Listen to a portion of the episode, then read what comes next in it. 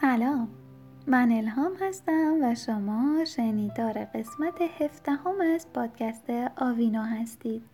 در پادکست آوینو ما درباره یک کتاب 365 راه برای پرورش فرزندان فوقالعاده صحبت می‌کنیم. توی پادکست قبلی درباره اعتماد به نفس صحبت شد و راهکارهایی رو هم ارائه دادیم. امروز می‌خوایم بریم سراغ پانزدهمین راهکار. بچه ها خیلی دوست دارن آهنگایی رو که می‌شناسن با کلمات جدید بخونن. اونها به خصوص آواز خوندن بزرگ سالها رو به این صورت که کلمات خندهدار توی آهنگ میگن رو دوست دارن بشنون و براشون جالبه. آهنگی رو که همه دوست دارن انتخاب بکنیم و شروع کنیم اون رو تغییر دادن. بذارید یه دونه مثال بزنم.